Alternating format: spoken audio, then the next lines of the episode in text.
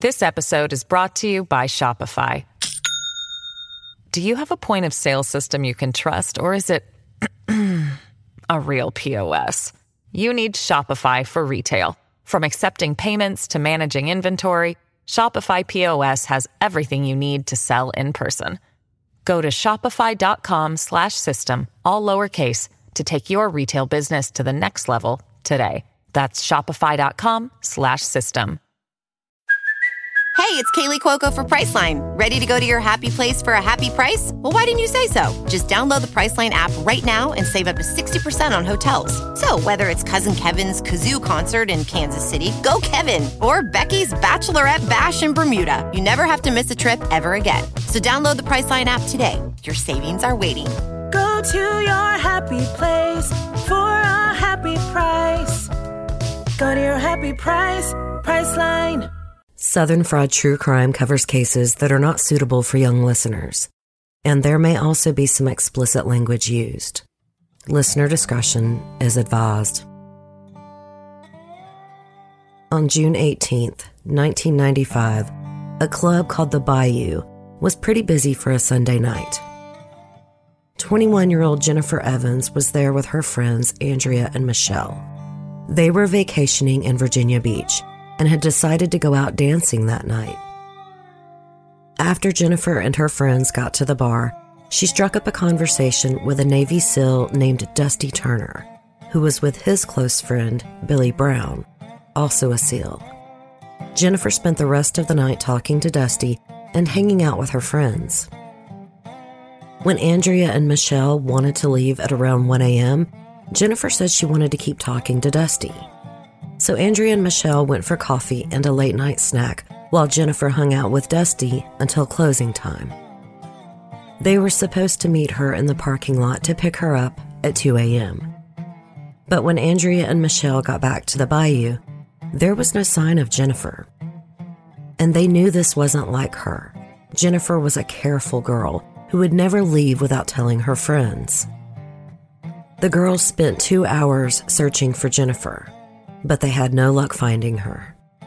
They went back to the beach house, hoping she was there, but she wasn't. When she still hadn't returned by the next morning, Andrea and Michelle reported her missing. They knew something terrible had happened to Jennifer, but nothing could have prepared them for the truth. Welcome to episode 159 The Murder of Jennifer Evans. Jennifer Leah Evans, who was described by many who knew her as beautiful and personable, was born on May 6, 1974, in Atlanta, Georgia. She was the only child of Al and Dolores, who called her every parent's dream.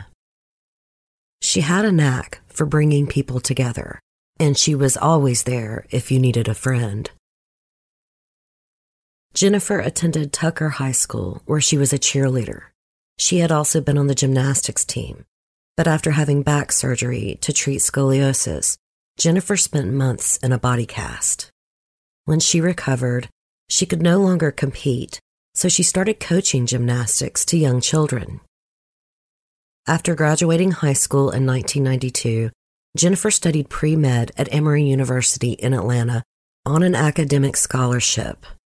Her dream was to be a pediatrician. This career path made total sense for Jennifer, who was a natural with children.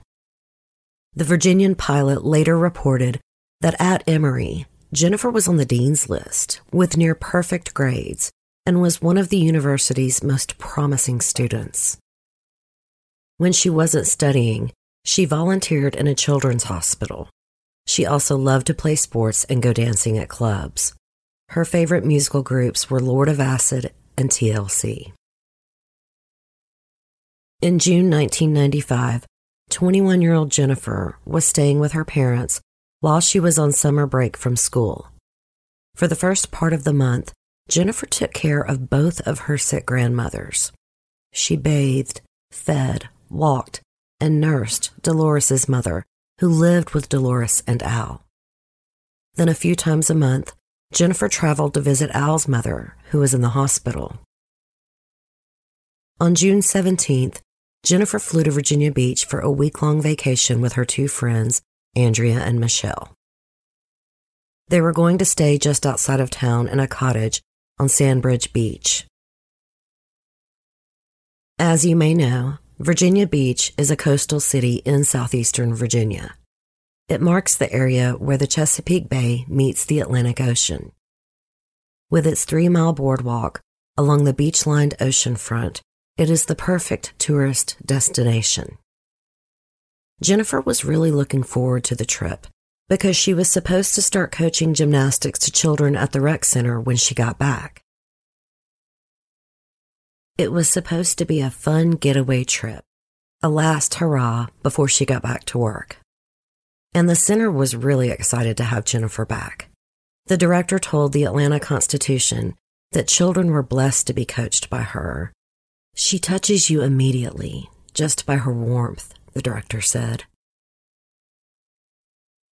After arriving in Virginia Beach on June 17th, Jennifer and her friends spent the evening watching one of Jennifer's favorite movies, The Little Mermaid. She loved Disney movies. Her absolute favorite was The Lion King. The next day, June 18th, Jennifer called her father to wish him a happy Father's Day before she went out for the night with her friends. In Virginia Beach in the 1990s, if you traveled a mile west of the beach, you run into the 19th Street Radisson Hotel. Inside was the Bayou, one of the city's most popular nightclubs. There were two bars, a large stage, a DJ booth, and a dance floor. There were also pool and foosball tables to hang out at. At around 10:30 p.m. on June 18th, Jennifer, Andrea, and Michelle left their beach house and drove about 30 minutes to get to the bayou. When they got there, the Kilroos were playing and the dance floor was packed. While inside the nightclub, Jennifer met a tall blond man who introduced himself as Dusty. He said he was a Navy SEAL, stationed 150 miles northwest of Virginia Beach at Fort A.P. Hill. Dusty explained that he and his swim buddy, Billy Brown, liked to go to the bayou to hang out on the weekends. He didn't mention that he wasn't an official SEAL yet. His graduation was coming up soon. Jennifer and Dusty spent the next hour getting to know each other. I'm going to pause now for a short commercial break. This episode is brought to you by Shopify. Do you have a point of sale system you can trust, or is it a real POS? You need Shopify for retail. From accepting payments to managing inventory, Shopify POS has everything you need to sell in person. Go to shopify.com/system all lowercase to take your retail business to the next level today. That's shopify.com slash system. Hello, it is Ryan, and we could all use an extra bright spot in our day, couldn't we? Just to make up for things like sitting in traffic, doing the dishes, counting your steps, you know, all the mundane stuff. That is why I'm such a big fan of Chumba Casino. Chumba Casino has all your favorite social casino style games that you can play for free anytime, anywhere with daily bonuses. That should brighten your day a little. Actually, a lot. So sign up now at ChumbaCasino.com. That's ChumbaCasino.com. No purchase necessary. VGW. Void were prohibited by law. See terms and conditions. 18 plus. Hello, it is Ryan, and I was on a flight the other day playing one of my favorite social spin slot games on ChumbaCasino.com. I looked over the person sitting next to me, and you know what they were doing? They were also playing Chumba Casino. Coincidence? I think not. Everybody's loving having fun with it. Chumba Casino is home to hundreds of casino-style games that you can play for free anytime, anywhere even at 30,000 feet. So sign up now at ChumbaCasino.com to claim your free welcome bonus. That's ChumbaCasino.com and live the Chumba life. No purchase necessary. VGW. Void were prohibited by law. See terms and conditions. 18 plus.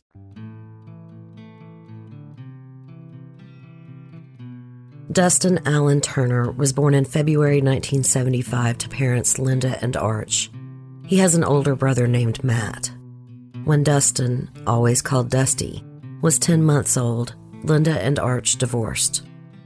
Dusty stayed with his mother, while Arch did remain in his young son's life. Two years later, Linda remarried to a man named Larry. They would go on to have two sons together. As a child, Dusty was in Boy Scouts, He loved camping, hunting, fishing, and other scout activities, and he eventually became an Eagle Scout. He was also a really good student and a jock, participating in almost every team sport at his school. When Dusty was a sophomore, a Navy recruiter went to the high school and talked to students about joining a junior military organization. Pretty much all the men in the Turner family, including Dusty's older brother Matt, were in the military, so joining made sense to him.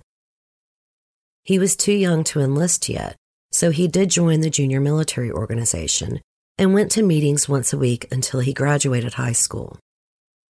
When he was old enough, he enlisted in the Navy. Two weeks after he graduated, he was in boot camp in Orlando, Florida. Then he went to A school, which is for specialized training in Pensacola. Dusty picked photography as his specialty. Then, at 18 and a half years old, Dusty applied for the SEAL program and was accepted. There were 115 other recruits, including Billy Joe Brown Jr., who was born in June 1972 to parents Billy Sr. and Patricia. We don't know much about his childhood, but we do know that Billy's dad left when he was young. We also know that in October of 1989, Billy, who was 17 years old, got married. His wife, Dawn, was 14 years old. She had turned 14 the week before.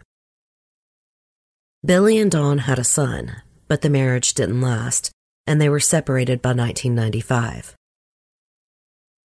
While married to Dawn, Billy didn't graduate high school, but he did get his GED in 1991. Before joining the military, he worked in a factory and was going to night school.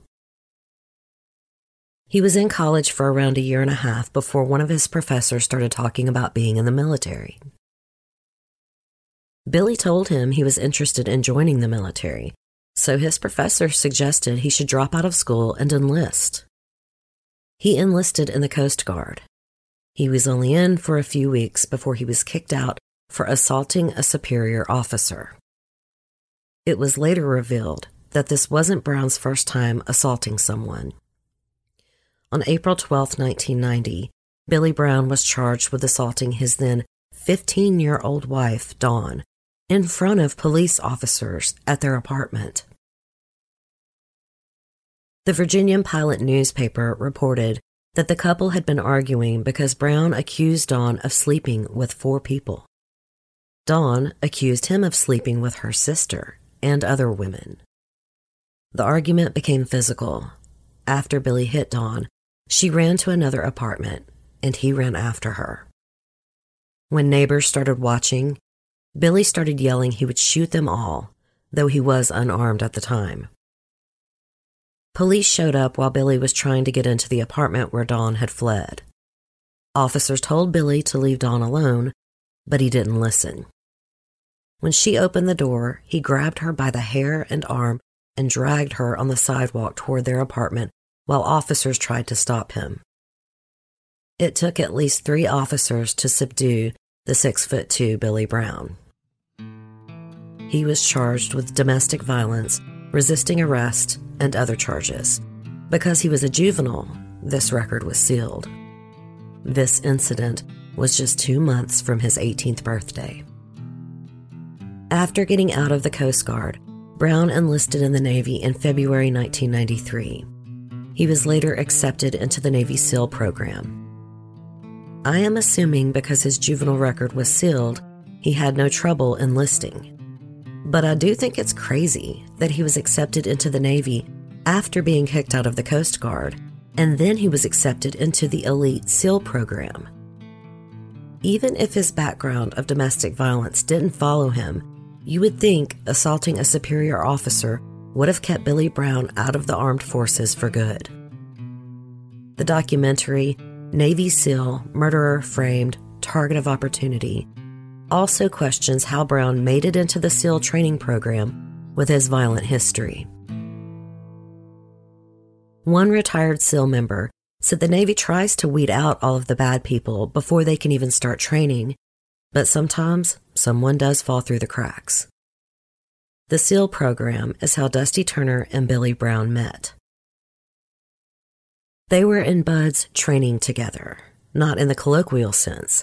BUDS is an acronym for Basic Underwater Demolition SEAL. During training, Dusty was injured. He had a collapsed lung and stress fractures in both legs. Two weeks later, Billy was injured as well. He had a femoral stress fracture. They were in rehab together for a few months before they were able to rejoin another class since their class had already moved on. As part of BUDS, each recruit had a swim buddy. Billy and Dusty were each other's swim buddy. In a Forbes article, SEAL Jeff Boss wrote, No matter where you go in BUDS, you must always have a swim buddy within three feet. Two is one and one is none is the rule, which applies for everything. As you can imagine, swim buddies grow very close to each other. The Virginian pilot reported that, quote, the bond between swim buddies is, by design, the tightest among military warriors. In more than three decades of SEAL warfare, no one has left a swim buddy behind. Dead or alive, every SEAL has returned from every mission. Every single one. Not once has a SEAL been captured. Not once has a casualty gone unclaimed. The statistic is the core of the outfit's pride. On December 16, 1994, Turner and Brown graduated from BUDS training. After they completed airborne school, the men got to choose which SEAL team they wanted to join. They both picked Team 4 in Fort A.P. Hill, Virginia. Dusty Turner arrived in Virginia on February 4, 1995. It was three days until his 20th birthday. Supposedly, at that time, he was the youngest SEAL team member in the U.S. Navy. It should be noted that just because Turner and Brown were on a team did not mean they were official Navy SEALs. They were Navy SEAL recruits. They still had to go through SEAL tactical training, a six month probationary period, which ran concurrently. Turner and Brown were assigned to Echo Platoon, which was part of SEAL Team 4. They started training for a deployment to Panama in August 1995. In order to prepare for their deployment, Turner, Brown, and their STT class were sent to Puerto Rico for advanced dive training. After a month of training, the class went back to Fort A.P. Hill, where they learned advanced small arms, demolition, and field training. Dusty's training did not stop in the classroom either. He spent time getting extra qualifications to be a better asset to his platoon. But Billy, on the other hand, he liked to spend his time drinking. People who knew Billy Brown spoke with target of opportunity documentary filmmakers about how he had a tendency to fight and drink. He often showed what they called macho behavior. One Navy SEAL described Brown as being a disaster when he drank. Another said that whenever they went out drinking with Brown, he'd always try to get into some sort of fight. It could be something as small as, that person is looking at me. And Brown did not try to hide his aggression. He once told a roommate that after he caught a guy who was interested in his wife, he started using martial arts on him. He kicked the guy repeatedly. Billy bragged that the guy was begging for him to stop, and eventually stopped begging him and started begging God. The roommate said that Brown was being completely serious when he told this story. While in SEAL training, sometimes the recruits would spend 20 hours a day training, if not longer. So the only time they had for drinking was on the weekends, which meant they would fit a week's worth of drinking into two days. Billy had a goal to drink as much as he possibly could. The peak was when he could drink a pack of beer and a fifth of 151. But Brown didn't just drink on the weekends. He would drink two 40 ounce malt liquor bottles before bed, even if he had to work the next morning. Brown later said he was also smoking pot and taking steroids, which was illegal, of course. On June 18, 1995, Billy Brown spent all day drinking in his room in the barracks. He had six beers and eight to ten shots of Jim Beam. That night, Billy and Dusty decided to go to the bayou. Dusty drove, and on the way there, Billy drank six more beers. They arrived at around 10:30 p.m. At the bayou, Billy had 8 to 10 beers, 8 to 10 shots, and 12 mixed drinks. That's on top of what he drank during the day. How was he not even dead from alcohol poisoning? How was he even on his feet? And what kind of bartender overserves like that?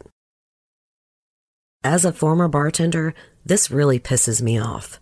It's not just irresponsible, it's dangerous. Soon, Jennifer Evans and her friends, Andrea and Michelle, arrived at the bar, and Jennifer struck up a conversation with Dusty. She spent the rest of the night talking to him and her friends. The dance floor was full, the music was loud, and Jennifer Dusty and her friends were having a good time. Jennifer met Billy in passing, but she didn't talk to him. Andrea and Michelle wanted to leave at around midnight, but Jennifer wanted to keep talking to Dusty. An hour or so later, Jennifer reluctantly said she would go home with her friends. She wrote the phone number to the beach house where she was staying on a napkin and gave it to Dusty. Jennifer's friends walked out to their car, while Jennifer and Dusty followed behind. After the women got in the car, Dusty leaned against the car and kept talking to Jennifer through her open window. He said he could give Jennifer a ride home, but Andrea and Michelle said no. They eventually compromised and said that they would leave Jennifer at the bayou until closing time at 2 a.m., and then they would be back to take her home. She would meet them in the parking lot. Jennifer was happy to spend another hour with Dusty. They went back into the bayou while Andrea and Michelle headed to a diner to get coffee and a snack. At 1:15 a.m., Dusty went up to Billy's ex-girlfriend Kristen, who worked at the bar, but she wasn't on duty that night. She was just there hanging out with her friends. Dusty asked Kristen if she would give Billy a ride home if he wasn't back by closing to get him. Kristen, very reluctantly, said she would. At 1:35 a.m., Kristen saw Dusty and Jennifer leave the bayou holding hands. At this time, Billy was still in the bayou. He was with Kristen and one of her friends.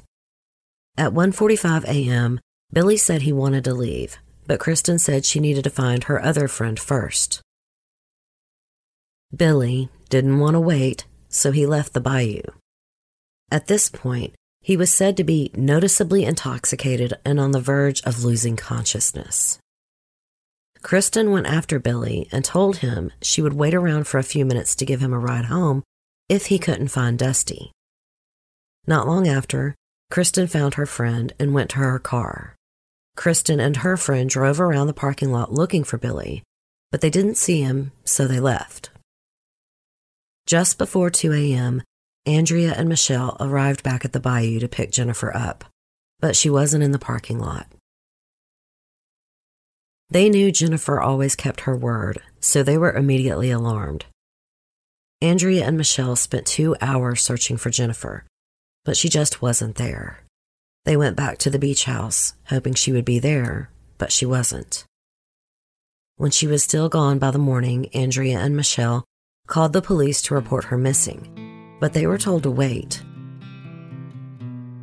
Andrea told the Atlanta Constitution because of Jennifer's age, they were kind of under the assumption she had taken off and had just forgotten to call us. The Virginian Pilot reported that at this time, more than 2,000 runaways and 400 people a year were reported missing from Virginia Beach, with 98% of them returning. So it's likely the police thought Jennifer had just run off maybe with a guy, but she would turn up.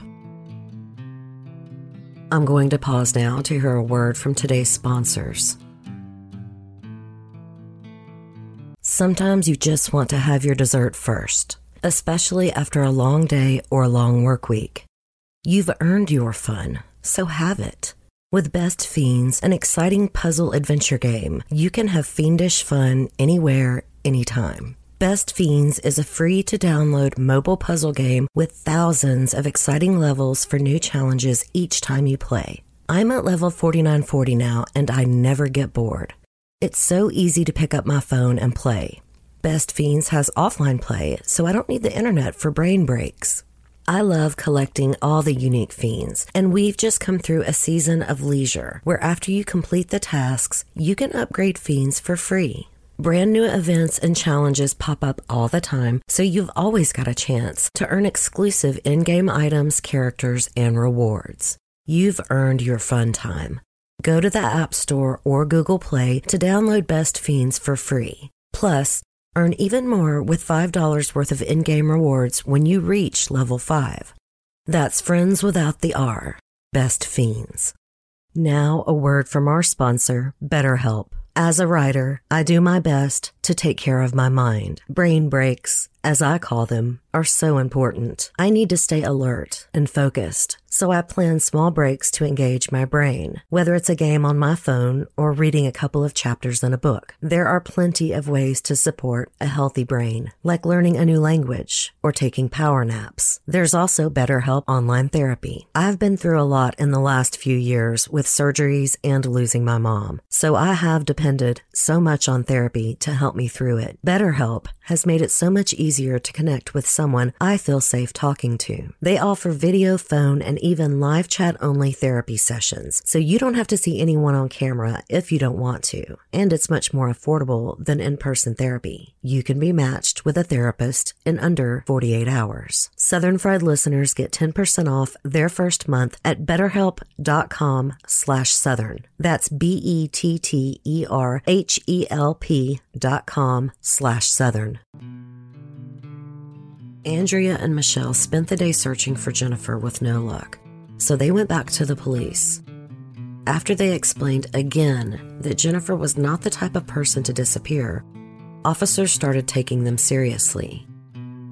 Andrea and Michelle then had to call Jennifer's parents to tell them the horrible news. Al and Dolores Evans drove all night to Virginia Beach. Once there, they met with police to officially report Jennifer missing. A police lieutenant told the Atlanta Constitution that he then assigned six officers to the case because Jennifer just does not fit the profile of a runaway. Later, he brought in the FBI. Next, the Evans hired a former FBI agent to help them navigate the unthinkable situation they were in. They printed flyers and started calling local TV, radio, and newspaper reporters. Al told the Atlanta Constitution, Obviously, we're hoping to get our daughter back. But he knew something was terribly wrong. Al said, She was never out of touch, even more than a couple of hours, without letting us know what was going on. Other people who knew Jennifer had similar things to say to the media. They knew something was wrong. Many people were worried that Jennifer's disappearance would go on for months, like the disappearance of another Emory student, Shannon Melendi. I covered Shannon's case in episode 137. At this time, Shannon was still missing and had been for 15 months. Her friends and family were desperate to find her. Other relatives and friends of Jennifer's showed up to hand out flyers about her disappearance, while authorities reached out to the media and public for help. Community members came together quickly and would even call the Virginia Beach Police Department daily to see if the detectives were okay. Did they need their laundry done? Did they need food? They wanted to do anything they could to help. Two days after Jennifer was last seen, her friends Andrea and Michelle met with a sketch artist to describe the Navy SEAL they had last seen Jennifer with.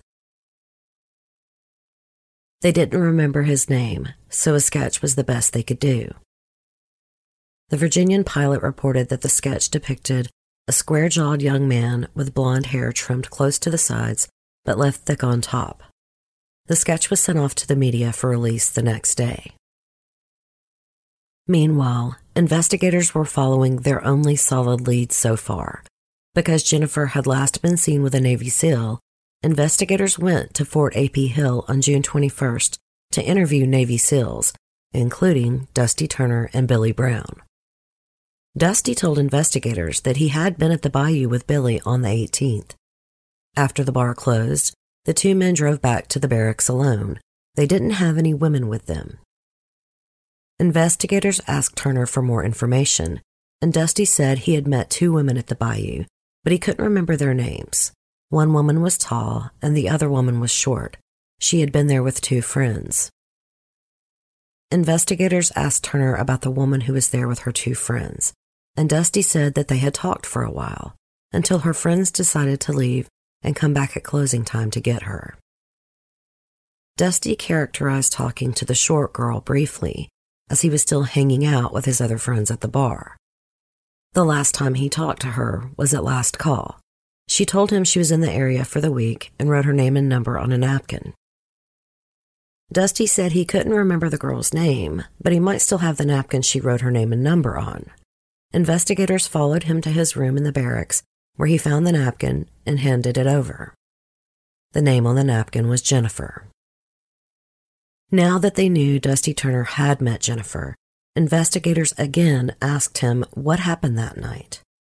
Turner said that after he met Jennifer at the bar, he thought she might want to leave with him so he asked Billy Brown's ex girlfriend Kristen to give Billy a ride home. But Billy didn't want to ride home with Kristen, so Dusty couldn't hang out more with Jennifer. So instead, he got her phone number and went back to the barracks with Billy. When investigators asked if Turner and Brown had been drinking at the bayou, Dusty said no, neither one of them drank, which was a stupid lie considering how many witnesses were there that night. Then detectives asked Dusty what he did on Monday, June 19th. He said that he and Billy got up around 9 a.m., signed a new lease on an off base apartment, and then drove back to base to start their week.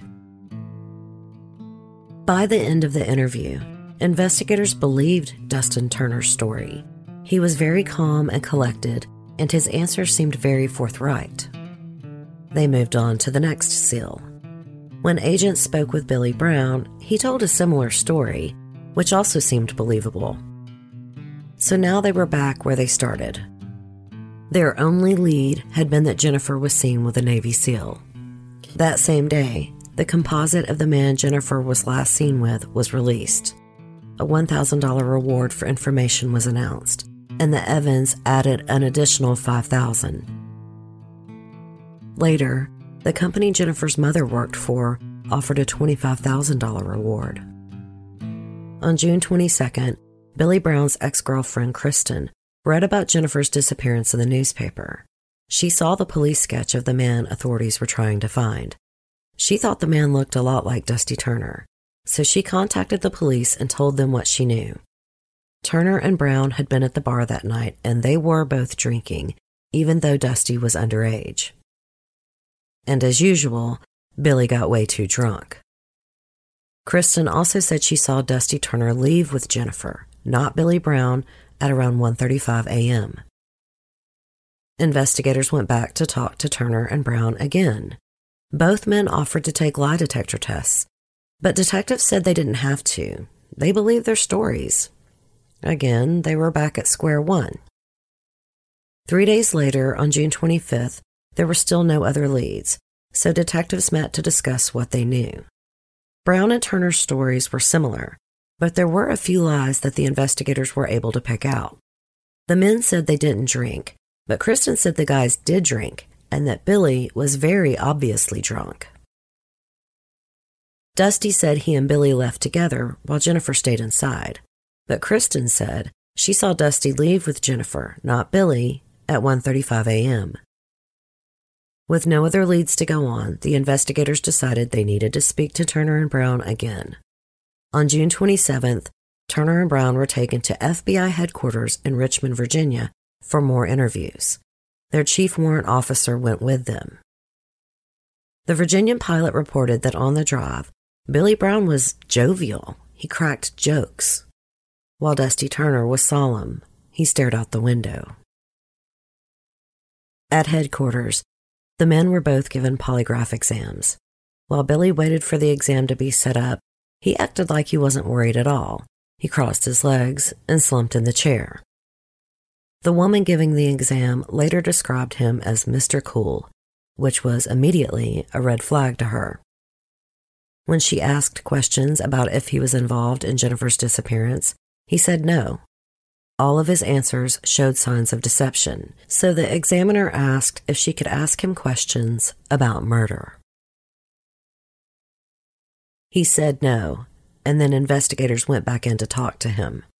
No matter what tactic they tried, he would not answer their questions. When they left the room, Billy Brown fell asleep. But Dusty Turner also showed signs of deception when he was asked about Jennifer's disappearance, so investigators went to speak with him. But unlike Brown, Turner was willing to talk. According to court documents, this time, Dusty Turner said that he and Brown went to the bayou and spent most of the night talking to other Navy SEALs. He said he didn't start talking to Jennifer until around 12 or 12:30 a.m. He introduced himself to Jennifer while she was still talking to her friends, so they only talked for a few minutes. Then he went back to talking to Billy and the other SEALs. At around 1 a.m., Dusty started talking to Jennifer again while her friends were still there. It wasn't long before Jennifer's friends wanted to go home, so Dusty said he walked all three of the women to the car. Jennifer got in the back seat, but didn't close the door, so Dusty told them that they should stay for another hour until the bayou closed. Jennifer said she would stay, and her friends said they would pick her up at closing. As the friends left, Dusty and Jennifer went back inside the bayou. When it came time for last call, Dusty said he asked Jennifer for her number and then talked to her for a few minutes before he went to find Billy so they could leave. He said that he and Billy left at around 1:45 a.m. or 2 a.m. and that Jennifer was not with them. He said the last time he saw her, she was talking to two men he didn't know.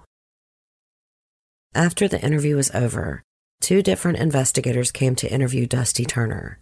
Both later said as the interview went on, Turner's story was changing and his denials became weaker and weaker.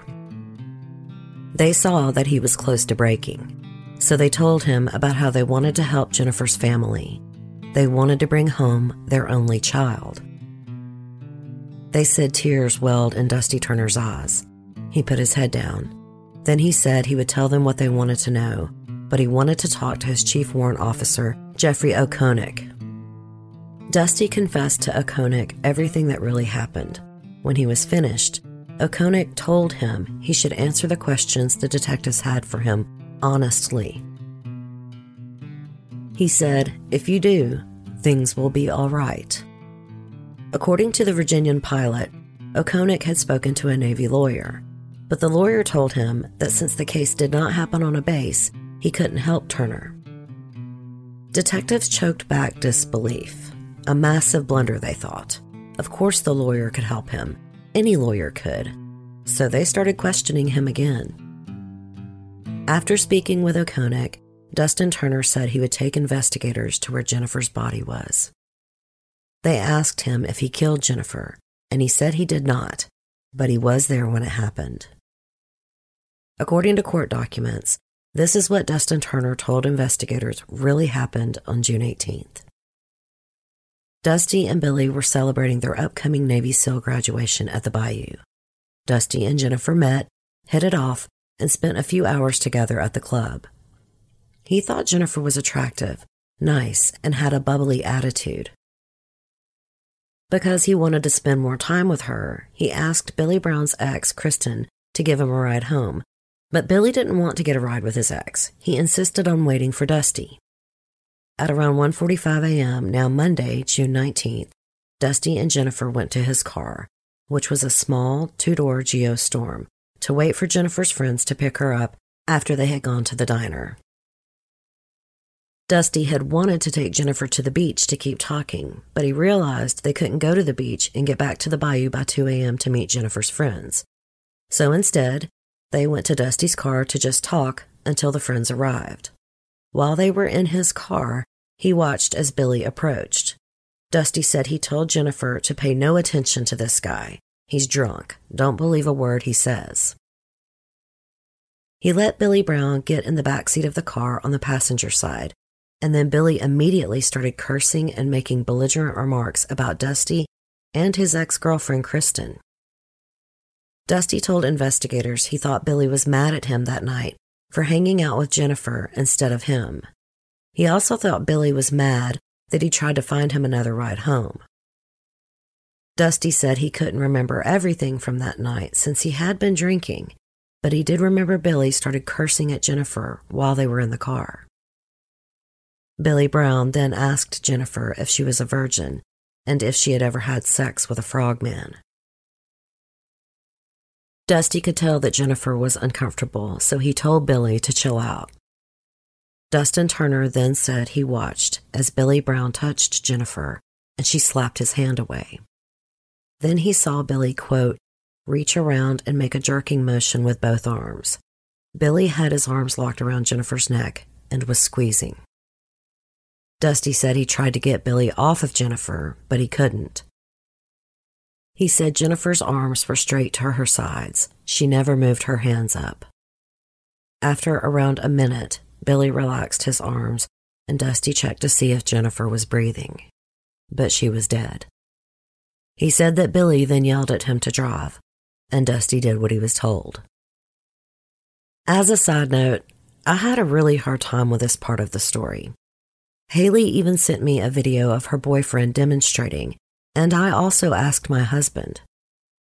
Because I just could not understand how a Navy SEAL was unable to stop an extremely drunk man from killing Jennifer, even if that drunk man was a SEAL too. I Googled an image for a Geostorm, the small car Dusty drove, and it is really small. There were only two doors. So Dusty and Jennifer had to willingly let Billy in the back seat because he was riding home with Dusty. But then he grabbed her behind in a basic chokehold. It was an extremely tight space. I researched some statistics about chokeholds, and Jennifer would have been incapacitated in seconds. Usually, it then takes minutes of manual strangulation for a victim to die, but every person is different. Dusty said it took about a minute for Jennifer. He said he couldn't pull Billy's arms off of Jennifer, and once I could picture it, it made sense. He didn't have the force of his weight like he would have if he was facing Jennifer and Billy. He was pulling from the side and could not pull Billy off without that force.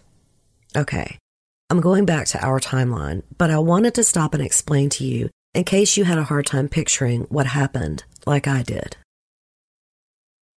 As Dusty drove away, Billy reclined the passenger seat where Jennifer's body still lay and reached under her shorts until Dusty yelled at him to stop.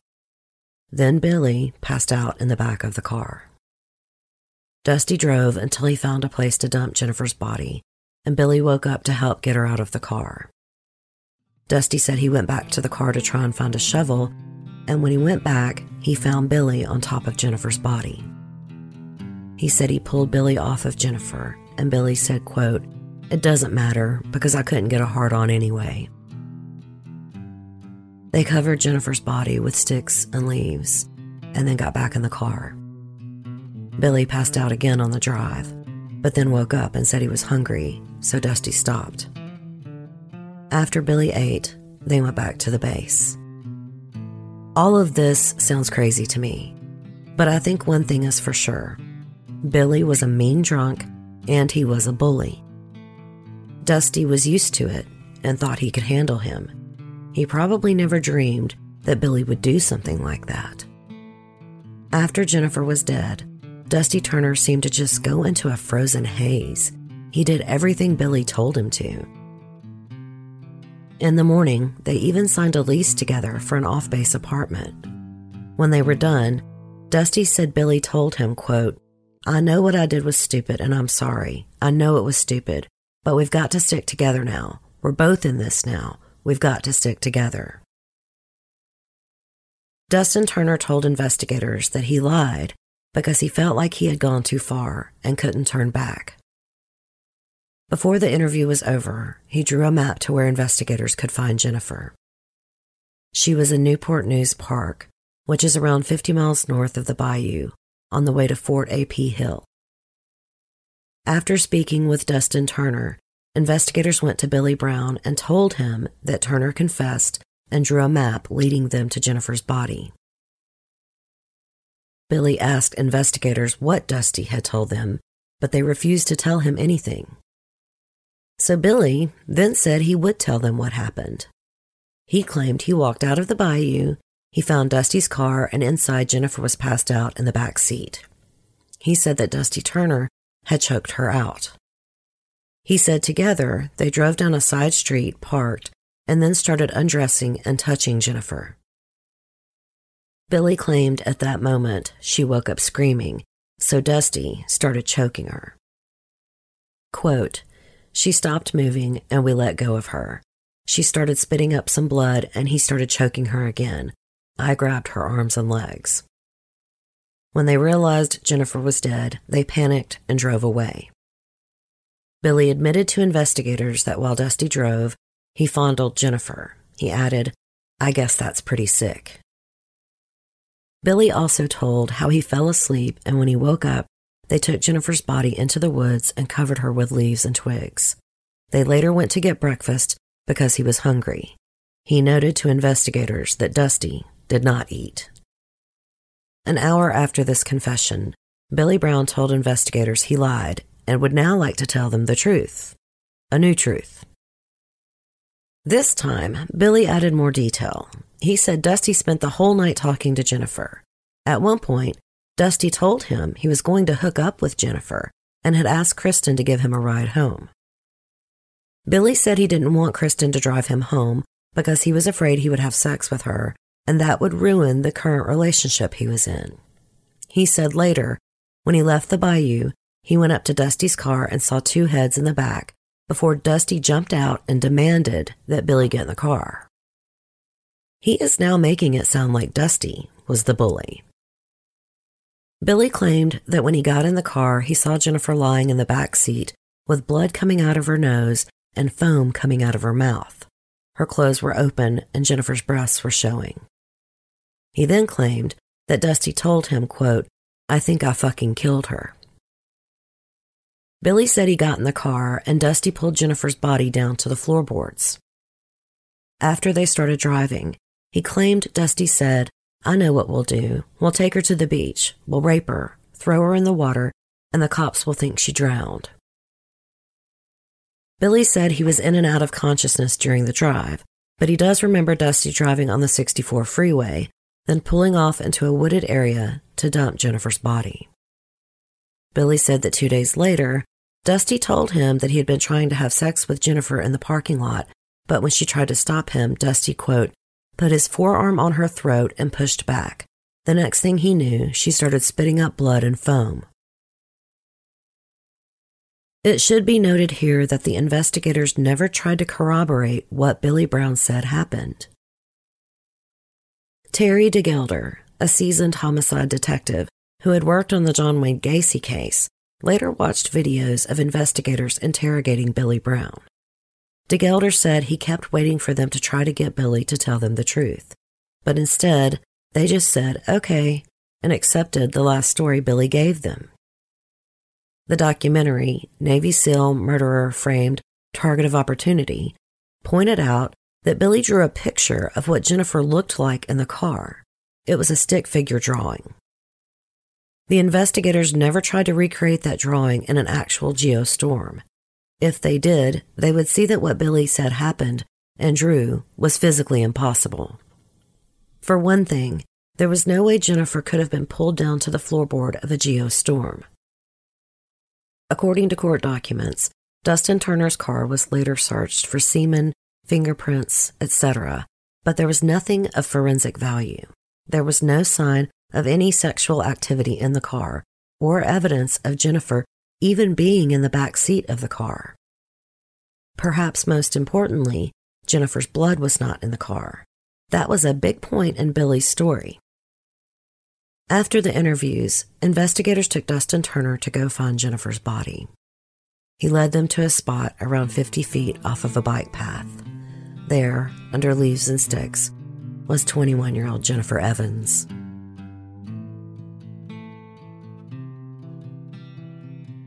I'm going to pause now for a short commercial break. Judy was boring. Hello. Then Judy discovered ChumbaCasino.com. It's my little escape. Now Judy's the life of the party. Oh, baby, Mama's bringing home the bacon. Whoa, take it easy, Judy. The Chumba life is for everybody. So go to ChumbaCasino.com and play over 100 casino style games. Join today and play for free for your chance to redeem some serious prizes. ChumbaCasino.com. No purchase necessary. Void where prohibited by law. 18 plus terms and conditions apply. See website for details. Lucky Land Casino asking people what's the weirdest place you've gotten lucky? Lucky? In line at the deli, I guess? Aha, in my dentist's office. More than once, actually. Do I have to say? Yes, you do. In the car before my kids' PTA meeting. Really? Yes. Excuse me, what's the weirdest place you've gotten lucky? I never win and tell. Well, there you have it. You can get lucky anywhere playing at LuckyLandSlots.com. Play for free right now. Are you feeling lucky? No purchase necessary. Void where prohibited by law. 18 plus. Terms and conditions apply. See website for details. It is Ryan here, and I have a question for you. What do you do when you win? Like, are you a fist pumper? A woohooer, a hand clapper, a high fiver. I kind of like the high five, but if you want to hone in on those winning moves, check out Chumba Casino. At ChumbaCasino.com, choose from hundreds of social casino style games for your chance to redeem serious cash prizes. There are new game releases weekly, plus free daily bonuses. So don't wait. Start having the most fun ever at ChumbaCasino.com. No purchase necessary. VGW. Void where prohibited by law. See terms and conditions. 18 plus.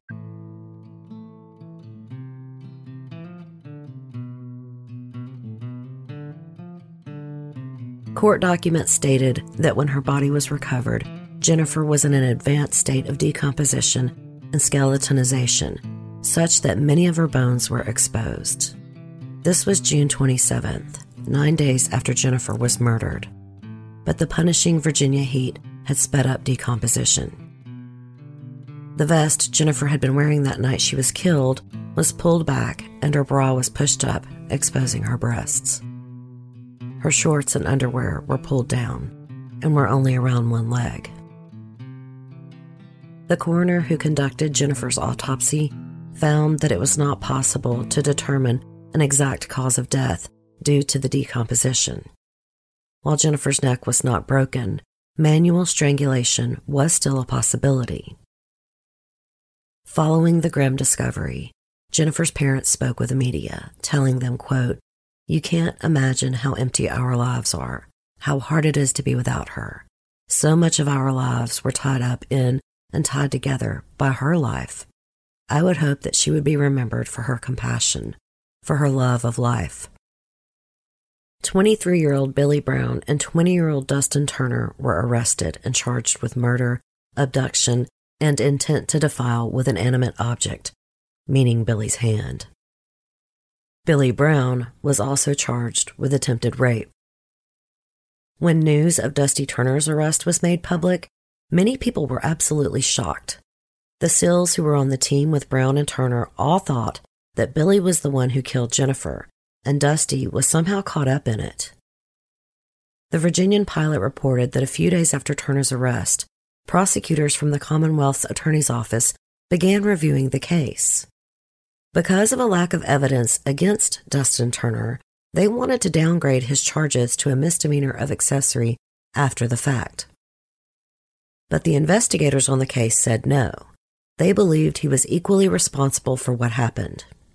If a jury acquitted him, then that would be okay, but they did not want to lower his charges. I'm not sure why investigators would get the final say in this. It should have been the Commonwealth's decision. But that's not what happened. Dusty went on trial for everything Billy did except the attempted rape charge. Brown and Turner's trials were separated. Opening statements for Billy Brown's trial began on May 24, 1996. The prosecution's case was that Billy Brown joined in killing Jennifer because he was mad that his ex girlfriend Kristen had rejected him at the bayou. Their theory was that Jennifer passed out in Dustin Turner's car, then woke up to both Brown and Turner undressing her. She screamed and fought back while Dusty strangled her and Billy held her down. The defense's case was that Dustin Turner was the one who killed Jennifer. Billy went to Dusty's car in the parking lot and found Jennifer dead. The defense insisted the only thing Billy did was help dispose of Jennifer's body. Billy testified at his trial on his own behalf. He told the jury what he had told investigators in his final version of events. But the jury did not believe him.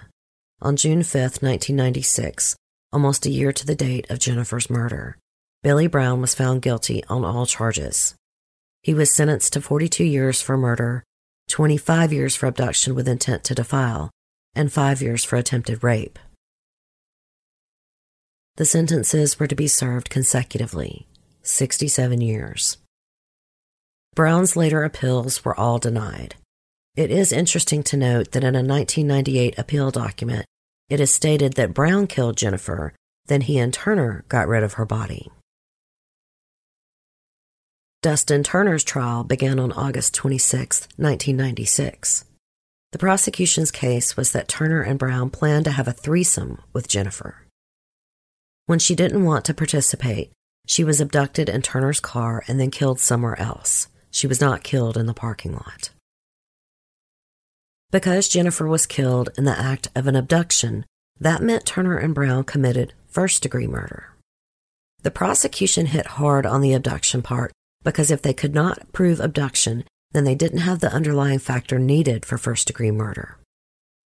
To help bolster the threesome theory, the prosecution had a few people testify that Turner and Brown were known for engaging in group sexual encounters. One Navy SEAL, a guy named Todd, testified that on June 16, 1995, he saw Turner and Brown talking to two women. Todd said that Dusty Turner would alternate talking to one of the young women and then talking to Billy to give him a progress report. The two women did not go home with Brown and Turner. Todd also said that while he was stationed with Turner and Brown in California, he saw Brown and Turner engage in group sexual intercourse with a woman. Another SEAL, Julio, testified that he had been at the bayou on June 18th. Just after last call, he asked Turner and Brown what their plans were for the night.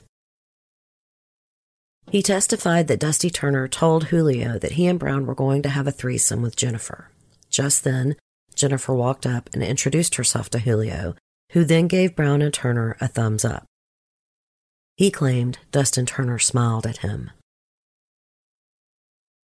The defense's case was that Dusty Turner did not commit murder or abduction. At the most, he was an accessory after the fact. Their main defense was Dusty's own testimony. When asked about engaging in group sexual encounters, Turner said that Todd's testimony was based on one time in California, but it was not something Turner and Brown did often. He also said that he never told Julio that he wanted to have a threesome with Jennifer. Dustin Turner testified that he had no intention of sleeping with Jennifer. He said that he did not actively try to sleep with her because she wasn't that type of girl at all. On the stand, Dusty recited the same story he told investigators in his last interview. He added that he couldn't leave Billy after he killed Jennifer. As a SEAL, he was trained to protect his swim buddy and never leave his side. He said his head was swimming at the time and he wasn't thinking rationally. It didn't seem like he had time to think, so he just started driving. Billy Brown did not testify at Dusty's trial. But the jury did not believe Dusty's story. On September 5, 1996, Dustin Turner was found guilty of abduction with intent to defile and the murder of Jennifer Evans. The jury foreman later said that most of the jury members did not think Dusty had anything to do with Jennifer's murder, but he helped cover it up, so they didn't want him to walk out a free man.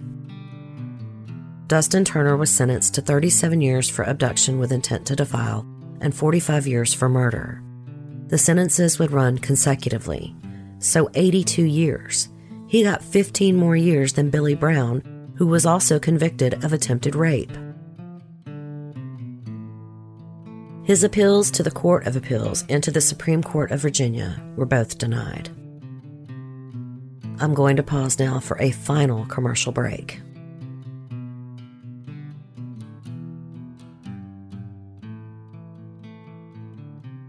In June 1997, Jennifer's parents, Al and Dolores, filed a wrongful death lawsuit against Turner, Brown, and the United States government. They sought 5 million in compensatory damages and 10 million in punitive damages from Turner and Brown. Jennifer's parents sued the United States government because Turner and Brown were part of the Navy SEAL team. Their attorneys argued that without their SEAL training, Turner and Brown would not have raped and killed Jennifer. They said the SEAL program turns trainees into lethal weapons and instills a sense of invincibility as well as euphoria, implying that he can do no wrong. Also, the government should never have let Brown join the Navy based on his violent history. They were negligent when they allowed him to enlist. By training Billy Brown, a man with a violent history, to be a SEAL, the government created not merely a lethal weapon, but a highly volatile lethal weapon, which should not have been released in public. The lawsuit also said that because some SEAL team members knew about Turner and Brown's group sex tendencies, the government knew or should have known about them as well. They should have known that Brown and Turner were unfit for SEAL training. The lawsuit was later dismissed. You already know that I completely agree that Billy Brown was not fit to serve. But I don't think Dustin Brown's consensual sex life should have kept him out of service. That's totally different. But I definitely understand why Jennifer's family feels this way. Dusty did not have a violent history, but Jennifer's parents considered him just as bad as Billy. And I cannot say that I blame them. Why would they believe him? In March 1999, Billy Brown, like so many other convicts on the inside, became a Christian. He then told his attorney and his mom the truth of what happened to Jennifer. On the night of June 18, 1995, Billy said he didn't want to have sex, so he purposefully drank a lot. Kristen was supposed to give him a ride home so Dusty could spend more time with Jennifer, but Kristen was also waiting to take her friend home, and Billy didn't want to wait. He said he was about to pass out, so he found Dusty's car and got in the back seat. Jennifer and Dusty were already in the car. Billy remembered saying vulgar things to Jennifer, but couldn't remember the specifics. Billy said, quote, One moment I was normal, and the next minute I snapped and I started choking her. He said he choked Jennifer by putting his left arm against her neck and holding it with his right arm. In one story, Billy said he killed Jennifer instantly with one choke. In another, he said he thought he killed Jennifer with one choke, but she regained consciousness, so he had to choke her again until blood came out of her nose. Billy said he was pretty sure he remembered Dusty Turner trying to pry his arms off of Jennifer. Billy said when he realized Jennifer was dead, he told Dusty to drive. Billy admitted to removing Jennifer's vest, pulling her pants down, and attempting to have sex with her corpse before Dusty came back to help cover up Jennifer's body. According to court documents, in May 2002, Dustin Turner was transferred to a new prison. A few days after his arrival, another inmate told Dusty that Billy Brown had confessed. Dusty called his mom, Linda, and they talked about what to do. Linda called an attorney who was familiar with Turner and Brown's case. The attorney went to visit Billy in prison and brought an audio recorder. Billy Brown made a full confession as to what happened that night on tape.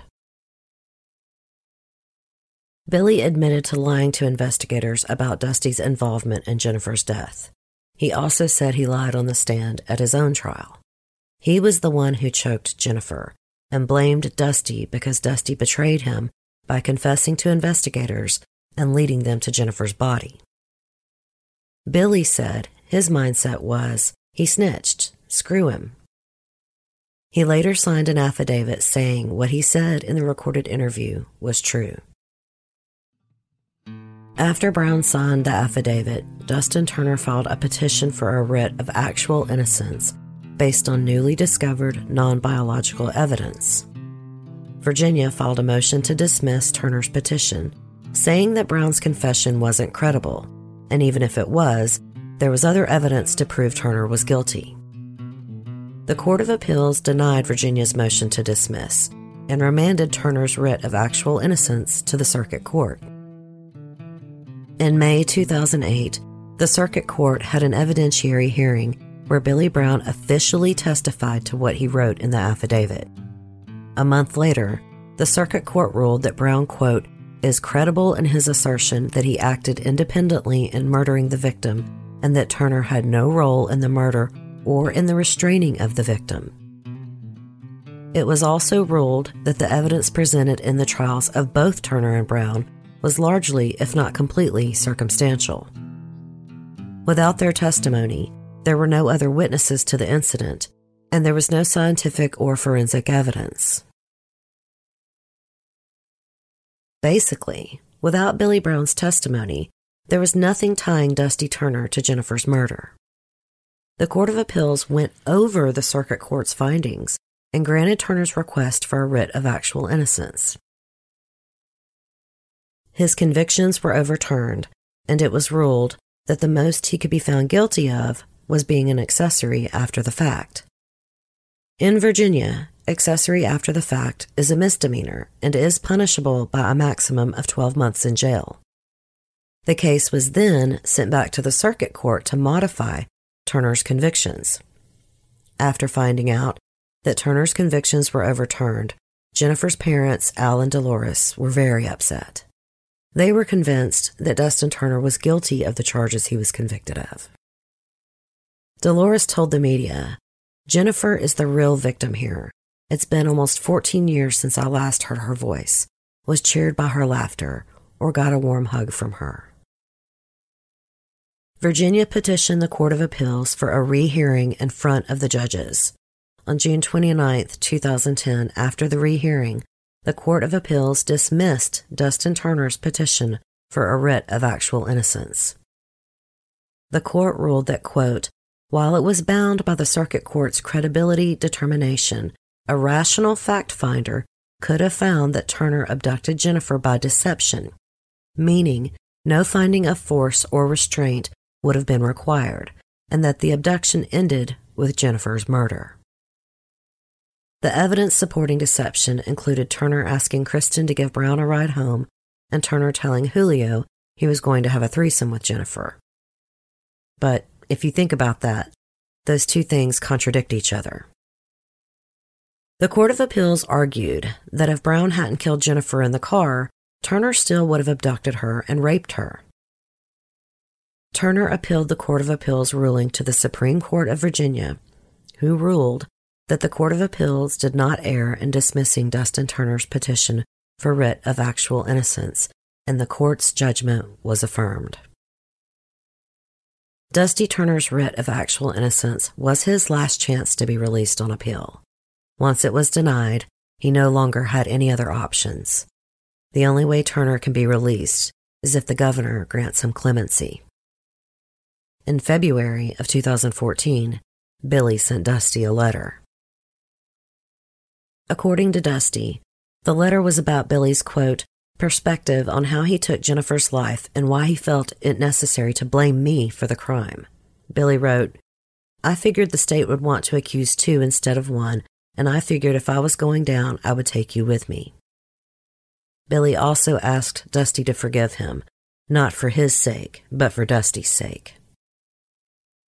But Dusty certainly was not looking to forgive Billy. He said that, quote, because of the effects and continuing impact of his deeds on so many innocent people, especially upon my family, I don't know when or if I shall ever forgive him. Today, Billy Brown is incarcerated in Buckingham Correctional Center in Dillwyn, Virginia. His release date is set for July 3, 2058, when he will be 85 years old. According to freedusty.org, Dustin Turner has accomplished many things in the various prisons he's been incarcerated in. He implemented a dog training program at Green Rock. The prison worked with bandit adoption and rescue of canines. Turner also started an offender rehabilitation program called Mending Fences. In 2016, he finished a victim advocacy certificate course from Virginia Polytechnic Institute and State University. He also completed a four month long victim impact listen and learn program. Turner's education transcript shows he was rated excellent. These days, Dusty Turner spends time writing short articles, which are shared on social media, as well as reading and working out. He has played on prison basketball teams as well as served as a referee for Prison Volleyball League. He is now incarcerated in Greensville Correctional Center in Jarratt, Virginia. His release date is set for January 17th, 2067, when he's almost 92 years old. I am already certain I will get emails and reviews saying I am too sympathetic to Dustin Turner. I swear I'm not complaining, I'm just stating a fact. But before you jump on me, I have to tell you, I had a lot of trouble with this case myself. I went back and forth with Haley, trying to understand how the murder happened. I bounced questions off my husband for hours. It's been a long time since I have felt this conflicted about how someone was killed. But in the end, I do believe Dusty Turner's story. He was the only one to confess, and forensics backed up his confession. Billy Brown lied until he found God, until it was too late to help the man who was once his friend. What Dusty did was wrong. That is indisputable. But he did not kill Jennifer. He did not rape Jennifer. He did not kidnap Jennifer. He liked her. He liked talking to her. He got her phone number. The napkin Jennifer gave him also helps prove his story. And she liked him too. I think he witnessed his brutal, drunk friend kill Jennifer very quickly in a chokehold, and then he panicked. He was there when it happened. He had been talking to her all night. He knew how it would look. It did take him nine days to do the right thing, but he did do it. He did confess. And he did it without the protection of an attorney. The penalty for what he actually did is 12 months, one year and he is going to serve basically for the rest of his life. And maybe that's okay with you. Maybe you are one of these lock them up and throw away the key types. I get that. I really do. If you have listened to my show long enough, you have heard it in my voice. You have heard me call killers monsters. I believe the monster here is Billy Brown. He disgusts me. He didn't just kill Jennifer, he let his friend rot in prison for the rest of his life for something he did. Dusty was there when Billy Brown took Jennifer Evans out of this world, away from her loved ones. Billy stole her future. He also stole Dusty's. Maybe look at it this way I am not a legislator, and I certainly don't determine the statutes for how much time in prison certain crimes should merit. But think about it. What if someone who is an accessory after the fact knows they would get the same punishment as the actual killer? What is the motivation for them coming forward and doing the right thing? And to say because it's the right thing to do is not enough when you are talking about the rest of someone's life. Dusty clearly felt remorse for his part and probably wished he had never met Billy Brown and he wasn't even sure yet what the penalty would be when he did do the right thing. What if he hadn't told the truth? How long would Jennifer's family have had to wait? What if she had never been found? The agony of not laying your child to rest is unfathomable. It's why missing persons cases are so terribly haunting. After a while, the assumption is they were murdered but their families struggle to find peace when they don't get this final act of love the funeral. It doesn't matter if you are religious or not, funerals are a way of saying goodbye. They are comforting to family and friends. For families who choose to bury their children, it is a sacred place to visit. Imagine not ever having that chance because someone knew he could get life in prison instead of one year in prison for telling the truth. Jennifer Evans and Shannon Melendi went missing within 15 months of each other. It took 10 years for Shannon's family to get the truth. But they never got their daughter's remains. They could never give her a proper burial. I still struggle with Dusty's part in all of this. In my mind, I would have jumped out of the car screaming, called the police, done anything to try and stop her murder. I asked Mike, my husband, as a man, what he would have done. His first instinct was that he would have started punching Billy if he couldn't break his arms out of the chokehold, and probably jump out of the car like I said too. I think the difference is, if we believe Dusty, Jennifer died very quickly. In one minute, he said. He told the truth about everything else. The forensic evidence, or lack thereof, meaning no blood, semen, or anything else was found in his car, supports his story. So he decided he was already a part of her murder. It was too late. Personally, I would have driven to the police station once Billy passed out, or to the nearest phone to call the police. I think that would have kept Dusty Turner out of prison for the rest of his life. But my husband and I are not Navy SEALs, nor have we ever served. So I realize that I will never understand the bond between two Navy SEALs or between any servicemen or women. I thought about giving you some quotes showing how Dusty's mind went back to his training to stick with Billy. But I don't think that matters to us lay people. We can't understand it. What we do understand is that Dusty was there when a girl died. He couldn't stop it, but he didn't do the right thing after that either. It took nine days to tell the truth, and to be clear, I am glad that he did. I am very glad Jennifer's family was able to bury their daughter and knew the truth about that night. I think the lesson here is that despite the typical punishment for an accessory after the fact, the truth is your life is in the hands of a jury and then different judges. Some judges felt Dusty should have been released, others didn't. And I am willing to bet many of you feel conflicted about it too. If only Dusty had gone straight to the police, he would not be in prison right now. But I really don't think he believed that. He thought he was going to prison along with Billy. And personally, I think we should follow the law. I don't believe Dusty deserves a life sentence. He has already served 27 years. His next clemency petition can be submitted in 2024.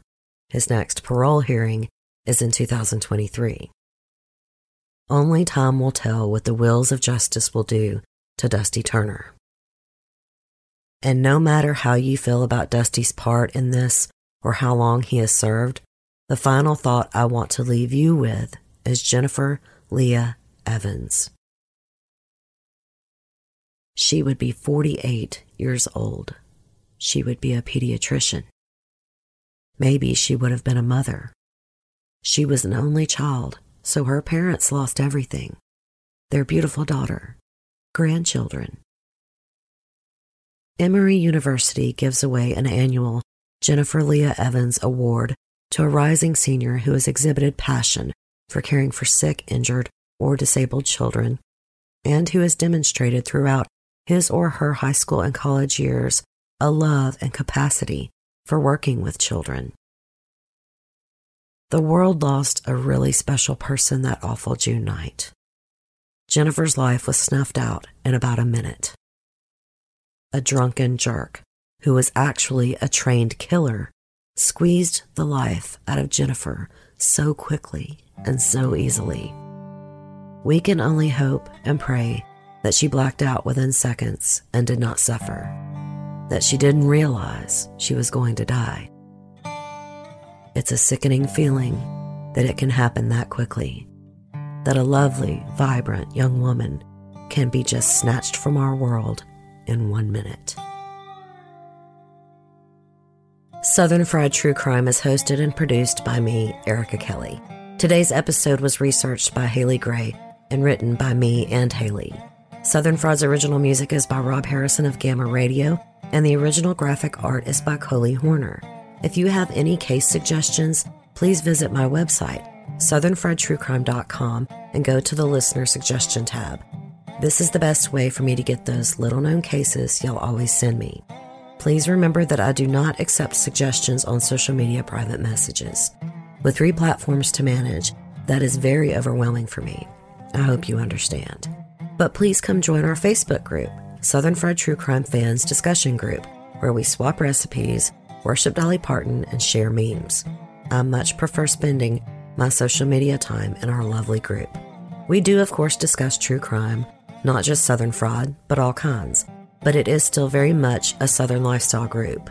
We'd love to have you. Our group is a safe and fun corner of Facebook, and by God, we mean it when we say no shit ass is allowed.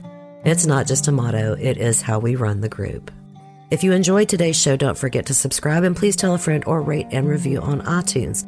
I'm also on all large platforms like iHeart, Stitcher, and Spotify. Until next time, thanks so much for listening. Y'all take care.